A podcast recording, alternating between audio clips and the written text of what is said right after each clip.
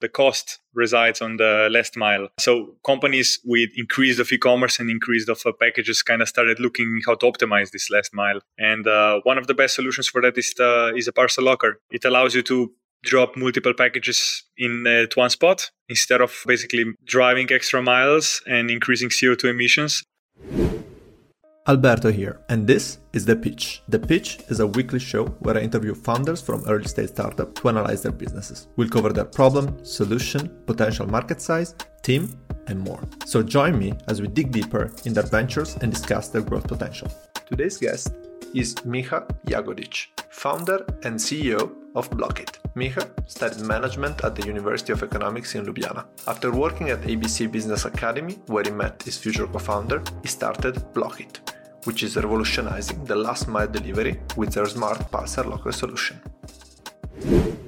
Hi, Miha. Uh, welcome on the show. It's a pleasure to have you here. Hey, happy to be here. To kick us off, could you give us an elevator pitch of what you're building at Bloq.it? Sure. So, uh, Bloq.it is a smart parcel locker provider. We provide full end-to-end solution with uh, an emphasis on our software. Uh, we're tackling the logistics industry. Uh, we're optimizing the last mile delivery with our smart parcel lockers. And I believe with our software first approach, we kind of hit the, the targets. We're growing 10x in revenue, I believe three years in a row or even more now. So can't complain. Nice. And what was the haha moment when you kind of came up with this idea? Right. So um, our aha moment was actually long ago. It was uh, the first. It was a need, basically a lack of kind of public storage. There was basically no um, opportunity to to place um, any of belongings uh, in public spaces. So this is kind of the, the first problem me as a person found. Uh, later on, uh, basically the the final idea was triggered when Lime started launching the electric scooters and the whole electric scooter revolution. This kind of connected the idea of a hardware being control controlled by software and everything being kind of on this sharing based economy. And um, this is how from storage we kind of fall into the whole um, click and collect, drop off, pickup mm-hmm. market of lockers that is not just for storage anymore obviously mm-hmm. and if you had to dig deeper a bit on the on the problem uh, there are are there any numbers that prove your problem kind of any key insights that would motivate what you're doing yeah so the problem we're solving with our uh, smart lockers so uh, just for the context the whole logistic process the 90% of the logistic process the cost resides on the last mile. So companies with increase of e-commerce and increase of uh, packages kind of started looking how to optimize this last mile. And uh, one of the best solutions for that is the, is a parcel locker. It allows you to drop multiple packages in uh, one spot instead of uh, basically driving extra miles and increasing CO2 emissions. Basically, that's a great solution. So that's that's the problem we're solving. We're solving it mainly for uh, couriers, logistic companies, uh, to some extent to e-commerces and uh, marketplaces. So yeah, and this is kind of the problem for our business partners. Then the problem that some of our the final customers also have, so the final users of our solution is also that they like to um, to have a predictability where and when they will pick up a package. So this is also a benefit that uh, a smart locker provides. Mm-hmm. And do you have any kind of insights on why now is the right moment? I mean, you started building it uh, some years back, right? Mm. But like, why do you feel like now you might be at an inflection point? There is growth potential. Uh, why now parcel lockers? So the biggest boom definitely happened during COVID. I think everything is related to increased um, kind of e-commerce and increased amount of packages to be delivered. Uh, so this kind of accelerated the whole industry. So that's one thing, just increasing e-commerce. The second one is also an awareness of uh, a little bit of the environment, environmental issues, and the CO2 emissions. Uh, so two very trendy topics. Parcel lockers kind of tackle both. So I think that's the um, that's why mainly. Mm-hmm. And Digging deeper uh, in your solution, so what's a, what is your product offering uh, specifically? Right. So um, as mentioned at the beginning, we provide a full end-to-end smart locker solution uh, that goes for the hardware and uh, obviously also on the software. So when it comes to software, uh, it's it consists of uh, multiple products from the interfaces that we offer for the final user to interact with the locker. These are the apps, basically a screen on the locker, then it's a software on the locker. And then we also have a very extensive public API, which makes it very easy for companies to integrate with our solution. If you have an e-commerce store, you can almost uh, instantaneously use our parcel lockers.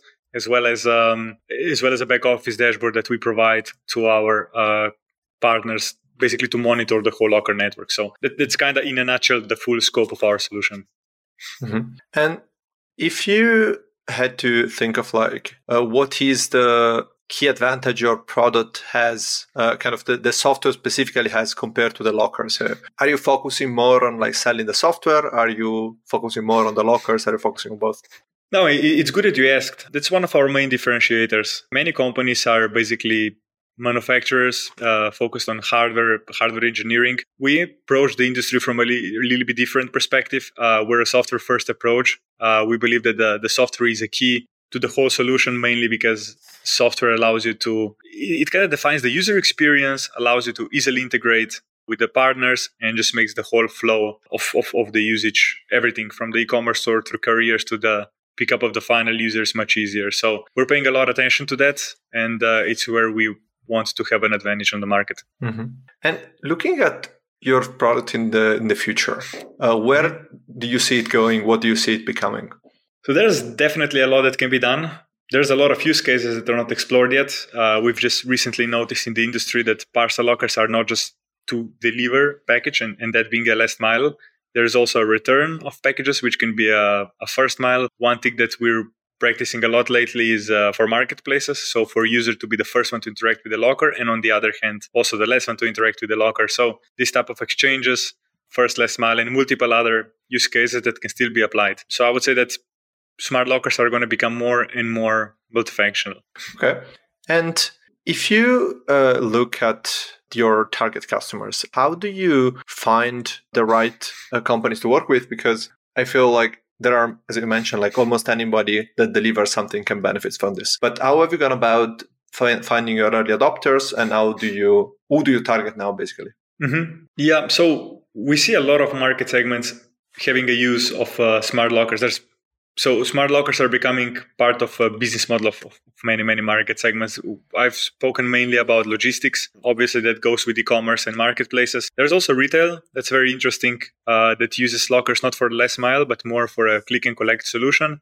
We have smart facilities adopting smart lockers but then also some slightly smaller market segments. An example is um, pharmacies uh, laundry stores and so on. So what we basically look at first is uh, how scalable the use case is. That's very important. Just to name an example in logistics, in order to make a locker network work, there's, there's kind of a golden standard, kind of the, the, threshold that there needs to be one locker placed per 10,000 people in a certain area, right? And that's the minimum. So we're, we're definitely looking if project is going to be successful in the future, in the future, based on some, some of the metrics. So we want to know that the company is serious in, in larger deployment because we want to be part of projects that are successful. Yeah we're trying to build a perfect record.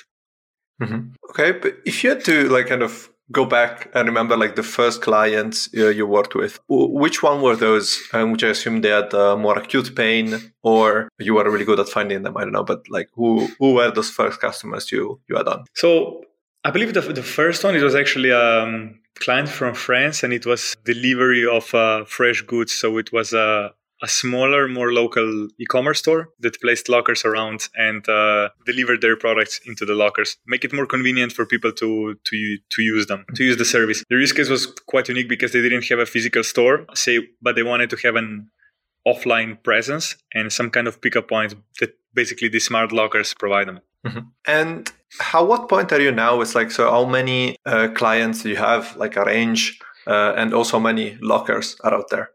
Yeah. So as mentioned, we're growing quite fast. We've worked with more than 15 partners so far. Um, obviously, some projects are bigger, some are smaller. Maybe we wouldn't talk about them specifically because some are still ongoing and, and they have quite a huge plans. But um, basically, uh, for this year, we're planning to, our targets for this year are to place 5,000 lockers.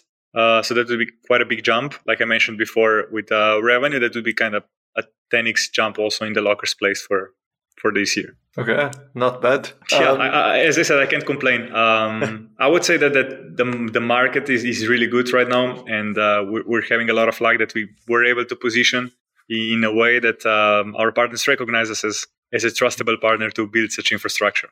Mm-hmm. And I feel like your product can kind of be sold everywhere in the world with no kind of big changes in the product itself, right? And so mm-hmm. on, on one side, this is like a pro. You could go everywhere. On the other side could be a cons because how do you focus in which countries to expand, basically?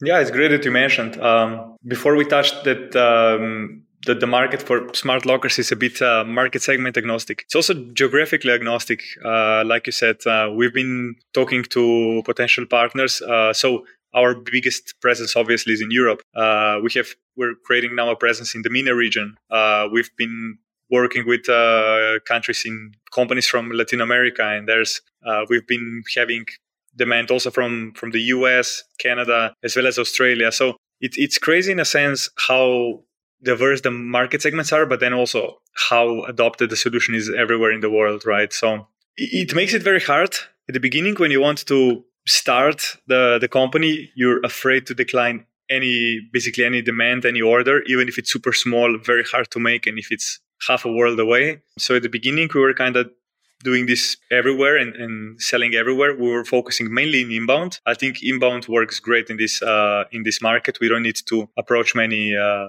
many companies to to build a pipeline. But once we started growing, we were focusing more and more. And these, these are the metrics that I was mentioning before. So we're focusing on companies that can scale, companies that has a, have a proven use case. And uh, yeah, we're just a little bit more picky to make a project as best as we can make it and, and also as large as we can make it. Mm-hmm. But you don't have an approach kind of on a country by country base, meaning like this month we target this country, next month we target another country. You are more kind of what's interesting out there. It doesn't matter where it is. We we can go everywhere. Yeah, that's correct. So besides inbound, that we focused most. Outbound is very sniper approach. We see companies that we really want to work with and we target them and we try to present them with the case. What you mentioned, I believe, is the next stage step for us. Now that we build the certain credibility and now that we can work on multiple large projects simultaneously, uh, we will start forming kind of regional sales teams and uh, business development teams that will enable us a bit easier approach to to certain regions. So I think the next step for us is actually just kind of conquer region per region. Maybe not mm-hmm. country per country because not every company can afford a large locker network, but region per region mm-hmm. is, is, probably okay. the next step. Yeah. Okay. So if you had to kind of summarize your go to market up to now, is that you got most of it from inbound. So it's like people were interested, they would reach out. And then uh, you would use outbound just to target like the exceptional companies that you found were a good fit and you didn't have to focus so much more on like on the rest basically. Yeah that, that's how it's been working so far. We we noticed that focusing a lot on outbound compared to uh, the conversion rate of the leads that come inbound are kind of inbound just works much better. So it's we need to be very careful not to waste an effort on, on spending a lot of outbound energy. So also projects can be really ra- large. If a large company decides to build infrastructure in their own locker network, they can really give you a lot of work. And uh, what we notice is that at the end, every project gives you the same amount of work. So you want to work on a project that that really gives you basically large scale. Mm-hmm. And so then getting into the business model, so you know what to do. How do you make money out of it? Yeah. So basically, we sell a locker and then we charge our software as a SaaS fee. So it's a pretty straightforward model, basically a mix of hardware and software. Mm-hmm. And do you see this current model as scalable, or you see in a future in which you will focus only on software because on software you could uh, grow way faster without having to worry about the operational aspects of it and just delegating it to companies on the ground, for example? Yeah, no, definitely. So so far the market's been still early enough that it was very hard to make business only with software. You had to attach it to hardware right? I think in the future more and more opportunities there's going to be only for software meaning you can apply software on existing locker networks that's one thing but also just make partnerships with different manufacturers that could basically use your software as part of their solution and go into this kind of distribution model. I think that's that's something that could be very interesting for us, given the fact that we're super software oriented. We'd be probably looking into apply as many basically uh, software operating system on as many lockers as we can. Mm-hmm. Okay. And do you see this also like your software expanding uh, in order to be like kind of more marketable in terms of providing analytics, like telling you maybe like uh, how to optimize your delivery strategy or I don't know, a thousand things that could happen, like kind of leveraging data, giving back data to the company that you can collect and allow them to use those to make decision in terms of like where do they deliver? Maybe they can even ask offer a discount to someone that orders to a certain locker because it's cheaper to get it delivered there or something. Like right right right. No yeah it's definitely interesting. Um, we potentially collect a lot of data because we have a lot of interactions of um, of the lockers and through our back office systems we can follow a lot of also the customer behaviors. The thing is if if a service is owned by a customer, not many times we have a chance to actually have a, this, this type of overview. So we would have to go into some kind of agreement. So we do collect such data as a technology provider. We don't really work with them because we're kind of in the technology selling business. So as, as we're not owning the um, kind of the, the customer's interaction, we don't own the customer data. Mm-hmm. Uh, but it's a very interesting model to to explore mainly because yeah, you can really collect a lot of data. Mm-hmm. And then, like more related, kind of on your internal company, like kind of from an internal side, let's call it. How do you see the company scaling? Uh, do you think you will become a company with 5,000 employees or you would be able to focus more? I mean, we already spoke about software, but like it will be from a company perspective. Do you see it will become 5,000 company employees or you get to a 1,000 and that's more than enough to cover the market? Uh, what's your insight there? Yeah, no, I think in, in kind of from what you were suggesting, I think we're closer to a thousand employees company. That's because we work per project. So one project can scale to a lot of units. So you don't need, uh, I think that 5,000 is more like a B2C business case in which you actually need to uh, approach a, a lot of people and also the customer support is much more diversified. Since we're more into B2B area, I think this is uh, our more realistic scenario is, is to reach somewhere about thousand employees. But yeah, we're definitely willing to scale. I think the biggest difference is going to be once we start actively formatting the um, entities in different regions. Uh, I mentioned before MENA region. I'm pretty sure once we expand into US uh, to the US, it's going to be kind of a big jump of the our employee base. So yeah. Okay. And if you have to look at uh, traction, I mean, you are at a point where, well, you've been around for a while, but what's the number uh, that makes you feel like you're doing the right thing? Uh, and what are the most important KPIs in that sense? So the most important KPI definitely for us is how many softwares we can apply, how many software operating systems we have applied to how many lockers, right? The second KPI is how many lockers we sell. So these are the most important ones. Um, our goal is to, by the end of next year, to have our software running on 10,000 machines. That's a milestone that we, we will say, okay, that's, that, that's something we were working towards. And uh, currently, the goal is to have this by the end of next year. So, yeah, that's what we're working towards. And that's something that we will celebrate once we get to this, but not before that, probably. Mm-hmm. Okay. And if you look at the, you mentioned like how, why the market is interesting and so on, but if you had to size this market, how would you go about it and like what's, how big is it? Right. So I might be a bit biased because I'm in this industry, but I believe the market is huge. I can see the growth of it. So the most dense countries Poland is a great example, right? Uh, Poland is, I believe, has the most lockers per country uh, in absolute value. I think their density is around one locker per 2,000 people, and we still see a lot of companies approaching it. I've seen a report in, in which basically they said that the peak of the industry is going to be where one locker is going to be, uh, so there's going to be one locker place for 500 people. So just try to imagine the geographical, the, the how geographically agnostic the market is and if there's going to be one per 500 people this can really make a huge market right? It's not going to be overnight it's not going to be everywhere at the same time but if we reach that the market's going to be huge. There's hundreds of thousands of lockers to be placed. I believe just to compare what what's in asia right now or in china there's a potential to place uh, i believe 500000 lockers still in europe and U- europe and us right now. So in my opinion the market is huge and the market is in billions, obviously. Mm-hmm. I don't know if you agree, but during COVID, there was an e-commerce boom, as you mentioned, but after there has been like a de-boom let's call it like uh, so you see many e-commerce players that are fighting a lot of people kind of this uh,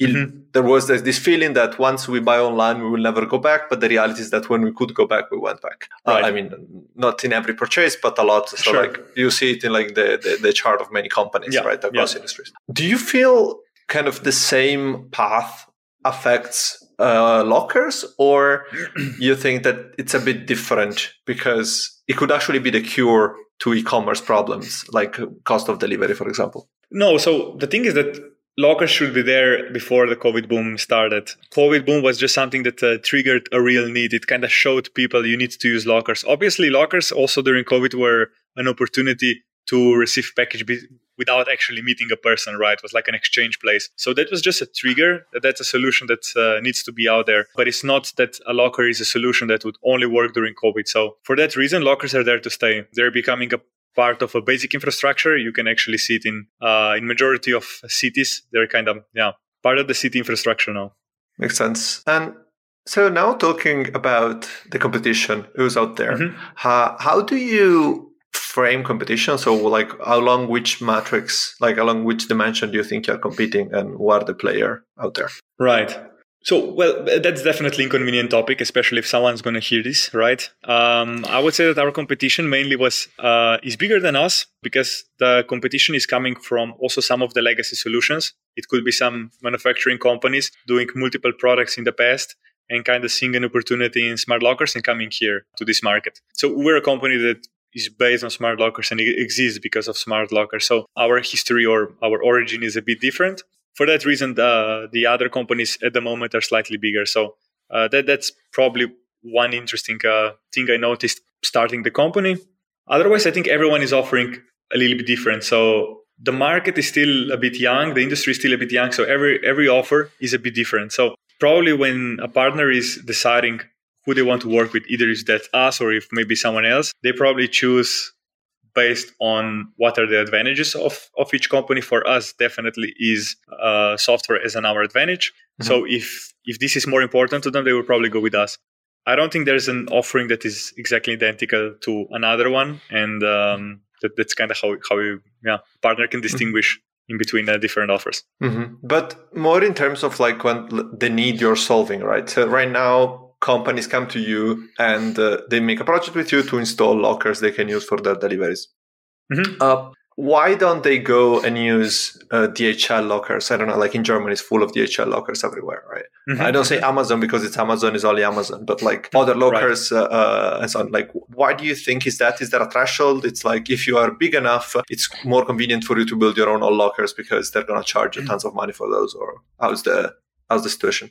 Yeah, I know that's a great question. Uh, first of all, I think there's there's different types of kind of locker infrastructure companies. You have a locker company that uh, makes an agnostic networks, invites different logistic partners to deliver in them, and they basically just provides infrastructure. And then on the other hand, like you said, you have DHL that uh, is delivering only for themselves. And mainly the companies that's don't have an open network that only have lockers for their own needs are usually companies with a huge volume because they want because they can justify having their own locker network and for them the most important thing is to really optimize the last mile cost. So that, that's one thing.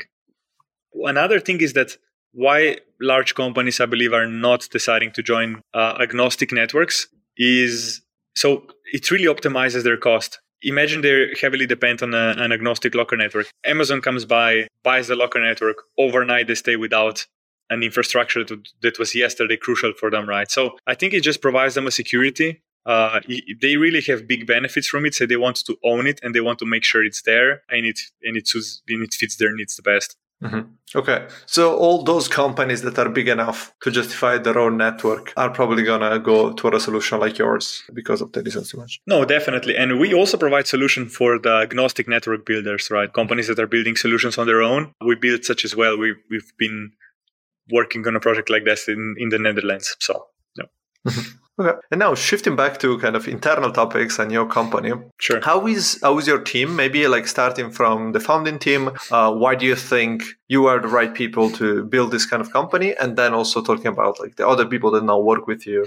Why do you think you have the, the right skill set there? Right. So I'm definitely super happy about our team. Uh, I think we've been uh, we've achieved a lot, and and uh, longer I do this, the more I realize that team is incredibly important. It's a number one important thing, and the number two and number three that contributes to success probably goes down to 10 the, the founding team we're three founders. Both of my co-founders are portuguese. That's why i'm also in portugal. So uh, both of them are more on the technical aspect of it. I'm a little bit more a, a commercial guy. So i'm not kind of driving the the technology of the product. Otherwise yeah our team is growing quite fast. With, with uh, as you can imagine following the growth we're adding people on a monthly basis. And yeah soon we're going to be in the 30s uh, so yeah that's how it's going. Mm-hmm. Okay. And if you had like really to maybe let's talk about yourself because uh, maybe you don't want to sure. talk about the other founders, but like yourself, like why do you think you are really good for this role as a founder? What are the qualities or the experiences that you think mm-hmm. make you a great founder? Right. Yeah.